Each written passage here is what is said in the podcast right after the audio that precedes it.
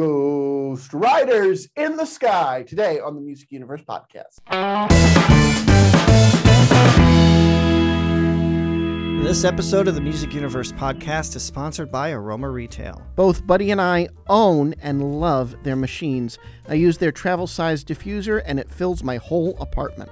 And Matt, their home unit can get your whole house smelling refreshed. And if you have a lot of pets like I do, you definitely need it.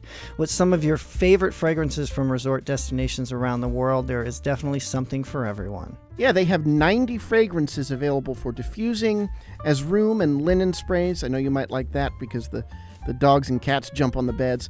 Uh, there's candles and even wax melters. Those are fun. Head over to aromaretail.com and use code MUSICUNI10 for 10% off your order. And that is 1 0 on that 10. Music UNI 1 0. Scent your space with Aroma Retail. I'm all blinged out, buddy. I see that. I I love those Manuels. They're they're really cool. I have I have too many of them now. They're like my they're like I don't collect art. I collect Manuels. Well, it's art. It's a type of art. It is a type of art, and Manuel is 90, and he still has input in them. You should see it's still in Pennsylvania because I backpacked from Pennsylvania. Well, I didn't backpack as in hike, but I I only right. took the backpack from um, from Pennsylvania to a personal weekend in Massachusetts to see a certain cowboy for the 16th and 17th time.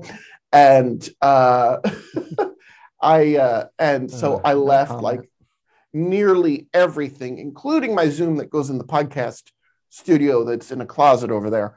Left nearly everything uh, in Pennsylvania, including the Manuel that they uh, that they sort of fixed up for me, put my name in the tag. This is my very first one, and it's the only one that uh, I have that has a little bit of bling to it. So I had to wear it for our interview with Ranger Doug Green of Riders in the Sky. Uh, too Slim.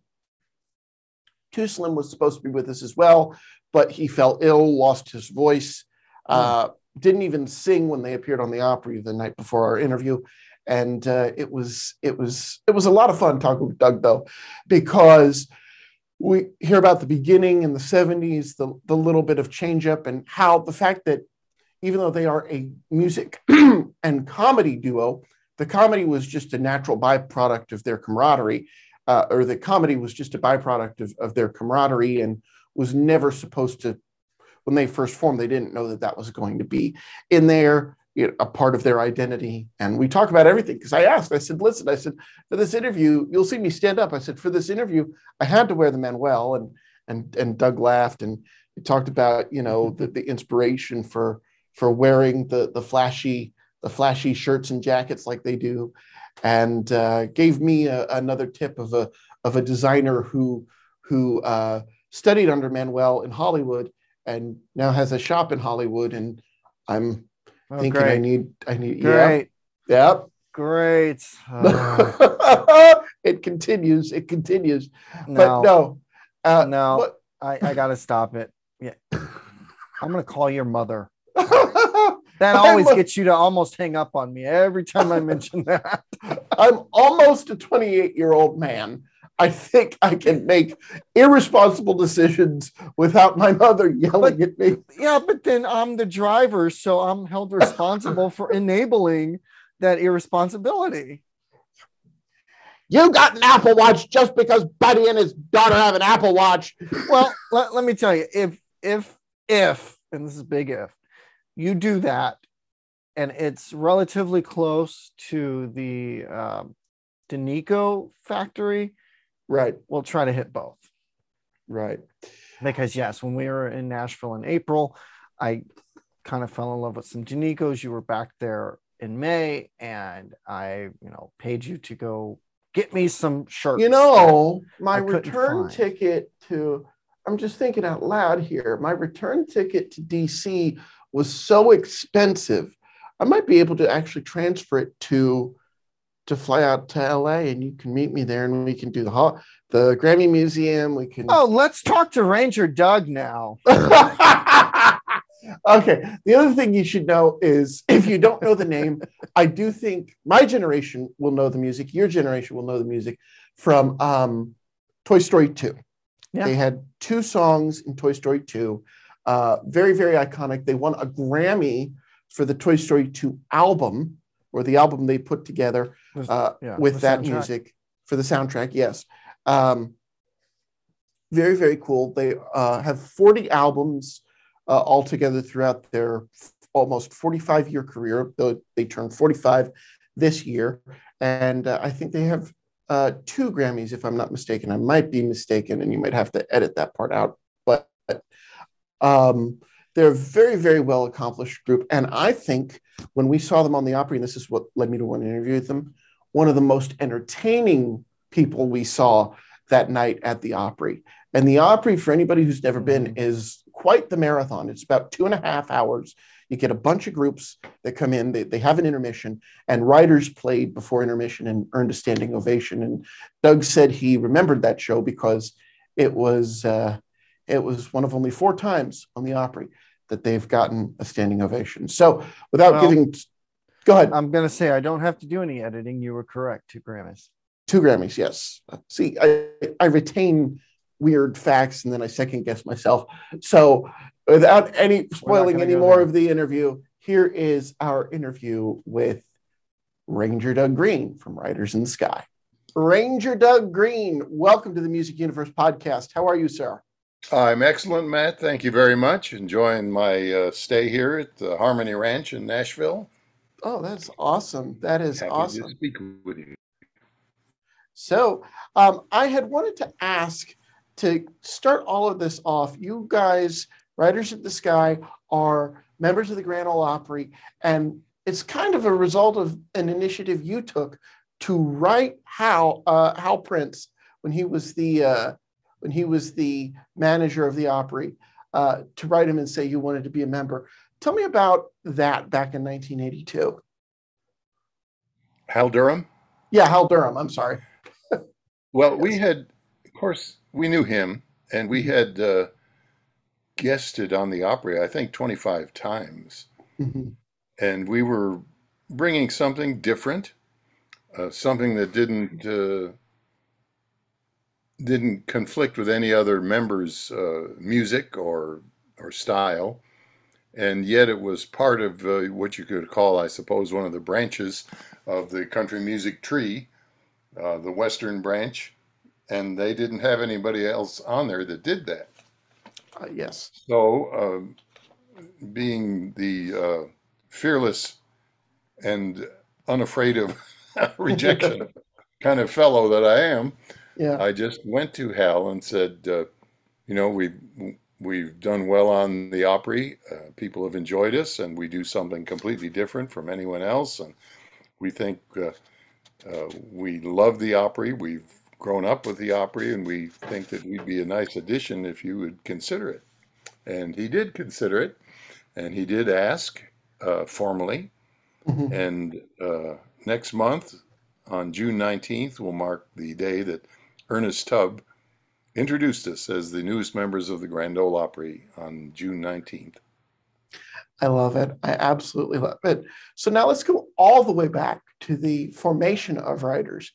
what came first the music or the comedy and how did the how did you guys evolve not only as a band but as an act well the music for sure i had mm-hmm. tried two or three times to put together little groups i had done some solo work which i hate uh, as a as a western singer and i played got together guys from other bands and there are a million good musicians in nashville but I couldn't, I didn't ever find the people that had the passion for the Western music, for harmony. Uh, they they could play the daylights out of what they could play, but they just didn't have the passion for it. Until I found Too Slim. Mm-hmm. And then uh, he and I had played in several little jug bands and bluegrass bands and all kinds of all the kind of things you do when you're trying to somehow start a career. And uh, a friend of ours who actually had been a friend of my brother's in uh, in grade school, who had moved to Nashville and was a terrific guitar player, Windy Bill Collins, and uh, a girl named Patty Hall, a wonderful folk singer songwriter, said uh, about two one or two days out, hey, I'm really feeling terrible. I need uh, somebody to fill in. Would you fill in for me at this little club called Herr Harry's Franks and Steins, which obviously served beer and hot dogs. So uh, I said, sure. And I called up Slim and said, uh, Slim, would you? Well, he was Fred then. Called us, Fred, would would you like to play the bass and uh, and we'll learn some cowboy songs? And and he said, yeah, can I play the upright bass? And I said, you have to play the upright bass. And he said, well, I don't have a hat. I said, well, I have a hat. I'll give you a hat. And and he and I and Bill got together for one rehearsal, and, and then we went on the next night and and laughed our asses off. To be honest, uh, Bill was a very funny guy, and uh, Slim, of course, is a genius comedian. And I used to think I was a funny guy till I met Slim. and we just made each other laugh all night and, and had so much fun and and just loved singing this harmony, you know, and, and uh, bringing this music, which at that point was sort of relegated to the dusty nostalgia bins in the record store. And uh, we were young guys and we were bringing it back to life and uh, caught on pretty quickly and around August of the next year, which was 1978, uh, Bill felt that he uh, he didn't know that there was any real future in this, and he had a pretty good steady job with Dickie Lee, the country singer. So he said, uh, "I'm going to retire." And Woody Paul had come up uh, shortly before that, seeing one of our little club shows, said uh, in his modest and humble way, "Boys, I think you could use me." so, so, he joined in August of uh, 78, and uh, we did our first road dates at the Kentucky State Fair. 10 days in the vegetable hall of giant vegetables for 2500 bucks and things took off from there i love it you know I, it was one of those things where i saw you on the opry and i'm like no these guys saw them on tv on the opry growing up but i know that music and we'll get to it a little bit. We'll get to why I know that music in a while, a little bit. But it's what you said just there that that Western style was relegated. And so often we hear country and Western just to describe country music. So I want to invite you, in your own words, just describe Western music versus country music. I often say that we're the Western 1% of country and Western. well, uh, you know, to me, it's. Uh, there are Western love songs, of course. Uh, right back to the very beginning, to Red River Valley. They've sung, cowboys have sung about love and romance, but basically it's uh, the Sons of the Pioneers, uh, brilliant songwriting of Tim Spencer and Bob Nolan, kind of opened it up to an appreciation of the outdoors, of the West, of the scenery, of the majesty of the West, and uh, uh, the songs that they wrote were not so much about moving cattle along or or uh, stampedes like the earlier cowboy songs had been. They were really about appreciation of the outdoors and uh, and the Western way of life, and uh, that just so appealed to me and to Slim and to Woody. Uh, as Woody often says, his his impetus to to get into this music was uh, it was all about the outlaw movement in the 70s. Right. And he and he just said to himself, "Well, where are the guys with the white hats? You know, I grew up with the Lone Ranger and Cheyenne and uh, Sugarfoot. You know, I just uh, I want to see the good guys win a few here." and and so he started completely separately from me. And uh, although I'd known him, I mean, you know, any Nashville's music community, you kind of get to know everybody mm-hmm. else who plays acoustic music. At least in the '70s, there's so many more now that it's not quite as quite the same. But it was a it was a small community, and I knew Woody, and uh, but he began writing cowboy songs on his own too, and I was writing cowboy songs on my own, and, and Slim was writing country songs for a while, and we got he got into the western feel too because we all grown up with it. We right. We Gene Autry and Roy Rogers were on television as well as those uh, Warner Brothers uh, non-singing westerns, and we'd all grown up with western movies. Uh, it was part of our childhood, and and we all kind of had this universal feel that uh, that something precious was being ignored, uh, that this was a valuable uh, sort of music, a valuable slice of the very varied American musical pie, and we didn't want to see it disappear. So there was a mission at the start to keep it alive and keep it going. And the comedy, as you say, just came came along from the very first night. It wasn't a planned thing. It's just uh, Slim calls it organic, an Oh, yeah. organic comedy. We just uh, you say something funny and if people laugh, it stays in the show. You know, if they don't laugh, uh, you don't say it again. I love it. And I love the way that you guys dress as well. I I figured you probably wouldn't be dressed, but I had to put on the Manuel just because I was talking to you guys. When did that come about? See, I love to talk to we talk we can talk music all all day long, but when I saw you guys on the Opry, it, it, the reason I want to talk to you is because you're the whole package, and it makes me so curious.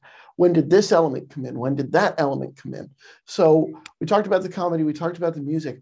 What about that style of of dress, the flamboyant cowboy style of dress for you guys?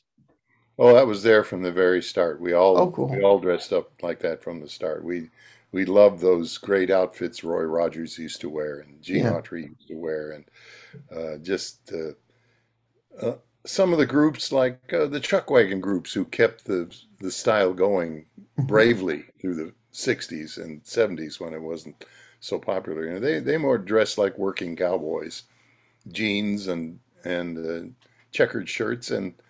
I understand that approach, but we just love that movie look. We wanted to recreate that that really romantic uh, uh, era of Western music, like Rex Allen and Roy Rogers wore. Love it. I love it. I so throughout the 80s, once the lineup was set, what where other than the Opry, where would you guys perform? You mentioned state fairs, you released dozens and dozens of records, and it seems like you've never stopped, you never stopped touring. well, only only the uh, COVID nineteen stopped us from touring. Right. We still love uh, we love bringing our music all over America and the world. It's just uh, and that's one of been been one of my things I've loved about it. We played every state. We played like 17 foreign countries. We've seen things I never would have gotten to see if I was a teacher or an insurance executive or something, you know. Yeah. It's amazing. And then in the 90 in the late 90s, you get a call from the Walt Disney Company for Toy Story 2. Tell us about that. I mean, how did Disney find you guys? Well, uh, it's a great story. It's actually to to put a fine point on it. It was Pixar that called us. Right. We uh, and the way they tell it, they were having a storyboard meeting. They decided that uh, when they put Woody on the screen, they would play a, a bit of music to like a '50s theme song. Mhm. And so they asked Randy Newman to write one, and he did. And if you can imagine Randy Newman singing it, uh, they knew they had to get somebody that sounded like an authentic uh, group from the period. Luckily, we had a mole in the organization, a young man named Ash Brannon, who was uh, one of the producers, and he said, "Oh, I know the guys." And so he went to our website, downloaded yodeling, and they all looked at each other with great big eyeballs and said, "Those are the guys." So they called us up and said, uh, "Would you be interested in uh, appearing in the uh, singing a song in the movie Toy Story 2?" And we considered it deeply for an eighth of a second and said, "Yes!" and that's how we got the job. I love it. And what did that do? I mean, you guys had established such a name for yourselves among country music fans. What did that do once Toy Story came out? Uh, what did that do for your popularity as a group once the music hit theaters and hit home video? Well, as you can record. imagine, there was a nice boost. I've often thought of our career as having three big waves. Mhm. and the first the first one was the early '80s when we did Austin City Limits and uh, and uh, joined the Grand Ole Opry in 1982, and then that you know the calmed down, and then we did that TV show on CBS, and that was a nice big wave, the kids show Saturday morning, and then that calmed down a little bit, and, and suddenly here's Toy Story 2, and that's a great big wave. So it's it really prolonged our career. I'm kind of waiting for the fourth wave, but so far I'm still waiting. Oh, it'll come. I'm sure it will. But We've stayed busy. We've stayed. We've done over 7,000, uh, 7,800 appearances. So that's we're we're staying busy. That's amazing. Are you working on any new music, any new albums to add to the literally over 40 records that you guys have released? Well, that's a funny thing. Uh, really, we're not. Mm. Um, we're thinking of of uh, putting together an album of greatest hits for our 40th, 45th anniversary uh, from uh, older cuts that we've gotten the rights to. But uh, you know, we sort of feel that uh, we got a lot of stuff out there already with 40 albums out there, and everyone's available thanks to the digital Mhm. economy. You don't have to, you know, the the Disney record is long out of print, but you Mhm. can you can buy uh, Jesse the Yodeling Cowgirl on the internet all day. You know, so uh, there's so much stuff out there. I guess we just feel that that our, our very best stuff is is still available, and uh, there's not much need for something new. I personally have been writing a lot more songs, so I Mhm. I would like to see us do something new. But the consensus of the band is that uh, maybe maybe we'll stick with what we know was good. And and you're the rare group that while the music is excellent, the true the true experience is to see you guys live. I mean, Yep. your reaction on the Opry, the reaction I saw was just you ended the first half the night that I saw you, and Uh-huh. And just standing ovation for Yep. this group that people were there for Sarah, people were there for Keith that were disappointed that night that he had to cancel, and here you guys come dressed up like you said, like you're in a Gene Autry film, and you just hammer them, and, and you you have them right here. I mean, does it ever cease to amaze you that that you can come out and to some people, I mean this with all the respect in my heart, um, you know, that are there for other artists on the Opry stage, come out, they might not know who you are, and you still get that incredible reaction. Yeah, I mean, uh, uh, what can I say? As you can imagine, it's an incredible thrill. It's just, uh, it's so rewarding. It's like uh, we've spent a lifetime doing what we love, and and standing ovation at the Opry is so rare and so, and we've had four of them now. Wow.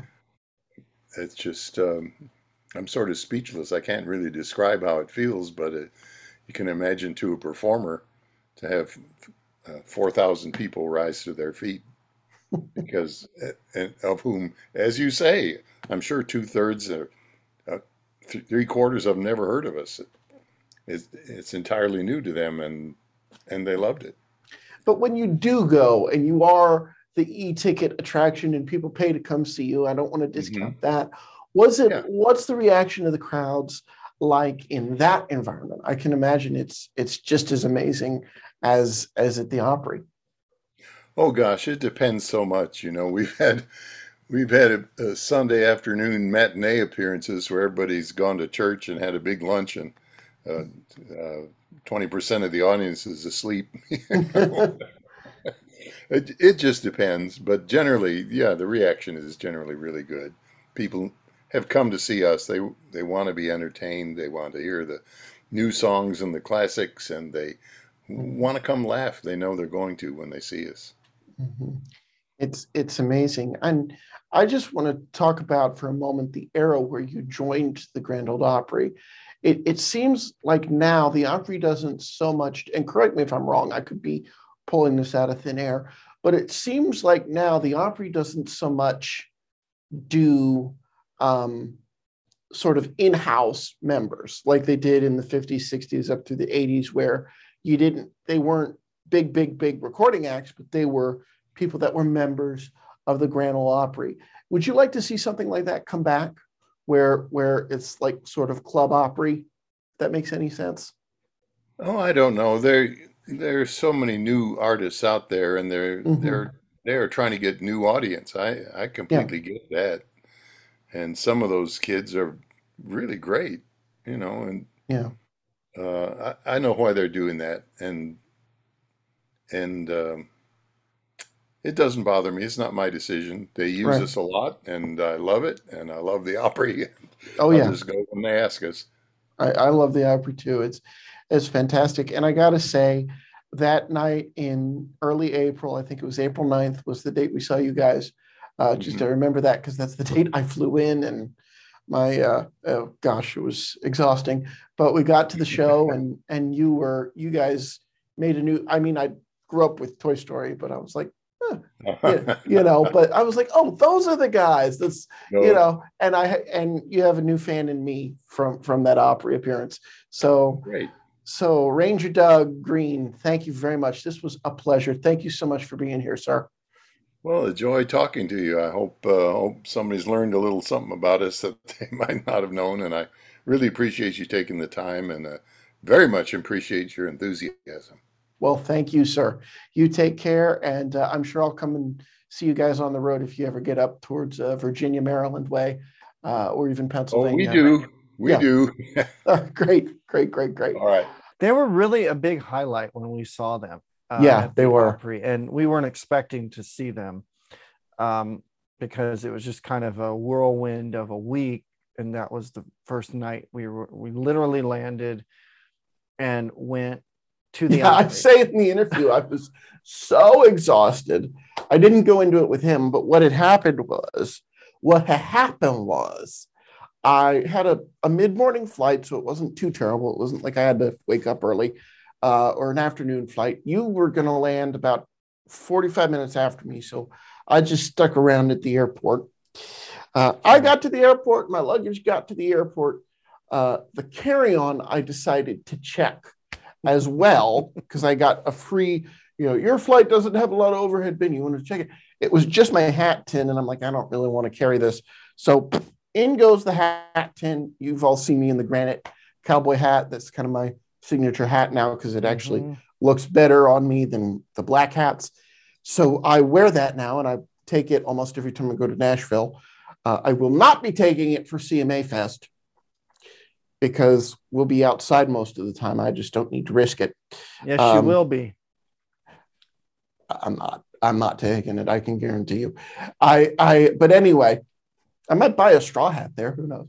But anyway, I. Uh, Right place for it. that's true. Right Actually, your favorite store, Boot Barn, right there on Broadway. Well, actually, I want to say this. I love Nashville. Love Lower Broadway. Love the Opryland area. Love Columbine Pike because my boy Manuel. But What's their address? I mean, just pitch. Give them the address. I don't know the address. They're just they're I on that little shop did. along Columbine Pike. Go wa- walk walk in. I Weltsy figured you is there at the front. She's very very helpful and. Uh, and actually, some of the stuff is very, very reasonably priced. Some of the stuff you'll go, yeah, yeah, it's more than I make in a month. But uh, some of the stuff is actually very cool for for a living you. legend. What? Doesn't stop you. No, it doesn't. Very, very reasonably priced for a living legend. But anyway, where was I? So I had the hat tin. That got on a later flight. So I talked with the guy. I talk with the, I'm never checking it at, I think what it was is it's such a weird shape that it probably mm. didn't hit the appropriate scanners and sensors. So it got, you know, knocked off to the side and and somebody had to go, oh shit, this didn't make the flight. And and and uh, put it on another flight to Nashville. And so so from now on, if I have to check it under the plane, I will gate check it where they literally take it from the jetway and put it underneath the plane. So Right. any, anyway, we had we went to the Opry, and then we went back to the airport after the Opry, or I should say, after somebody lost and found our car. You know, you're just as guilty of that. And then we went back to the and it's funny because you you said wait here, and I waited on this median, the grassy median, and they're calling me from the airport. Hey, uh, your hat got in about 20 minutes ago. I said, Yeah, we're coming. We're just getting out of the Opry, trying to find our car in the in the mall. We'll we'll be there. And he just laughed. He goes, I I know that feeling. And got there. See, you make fun of me, yet everybody knows that feeling. You get lost in that place. Plus, it's not a car I'm used to seeing. And when you click the clicker, it didn't honk. Who designed shit that doesn't honk these days? I mean, that was insane. I'm and then of course the mishap when we pick up the car, we can't find how to open the trunk because it's hidden under a damn tail light. Oh, gosh. Embarrassing moments we shouldn't talk about on this show, but hey. So here we when go. you come back again with me in, in June for for No. CMA Fest, You didn't see, you didn't catch that earlier when I said, when you said we'll be outside, I go, yes, you will be. uh, I said knows? it will This be outside, so I didn't. This I didn't episode will likely have aired after that, and then Right. we'll be arguing over episode- nothing. Brought to you by the letter M for Manuel and the letter R for Rhinestones, uh, or R for Riders in the Sky. For the Music Universe podcast, I'm Matt. And I'm Buddy. Thanks for listening and watching. Be sure to hit that like, subscribe, and share button, and check us out at themusicuniverse.com for the latest news, reviews, and all kinds of other great stuff. Take care. This episode of the Music Universe podcast is sponsored by Aroma Retail. Both Buddy and I own and love their machines. I use their travel size diffuser and it fills my whole apartment. And Matt, their home unit can get your whole house smelling refreshed. And if you have a lot of pets like I do, you definitely need it. With some of your favorite fragrances from resort destinations around the world, there is definitely something for everyone. Yeah, they have 90 fragrances available for diffusing as room and linen sprays. I know you might like that because the, the dogs and cats jump on the beds. Uh, there's candles and even wax melters. Those are fun. Head over to aromaretail.com and use code MUSICUNI10 for 10% off your order. And that is 1 0 on that 10. Music UNI 1 0. Scent your space with Aroma Retail.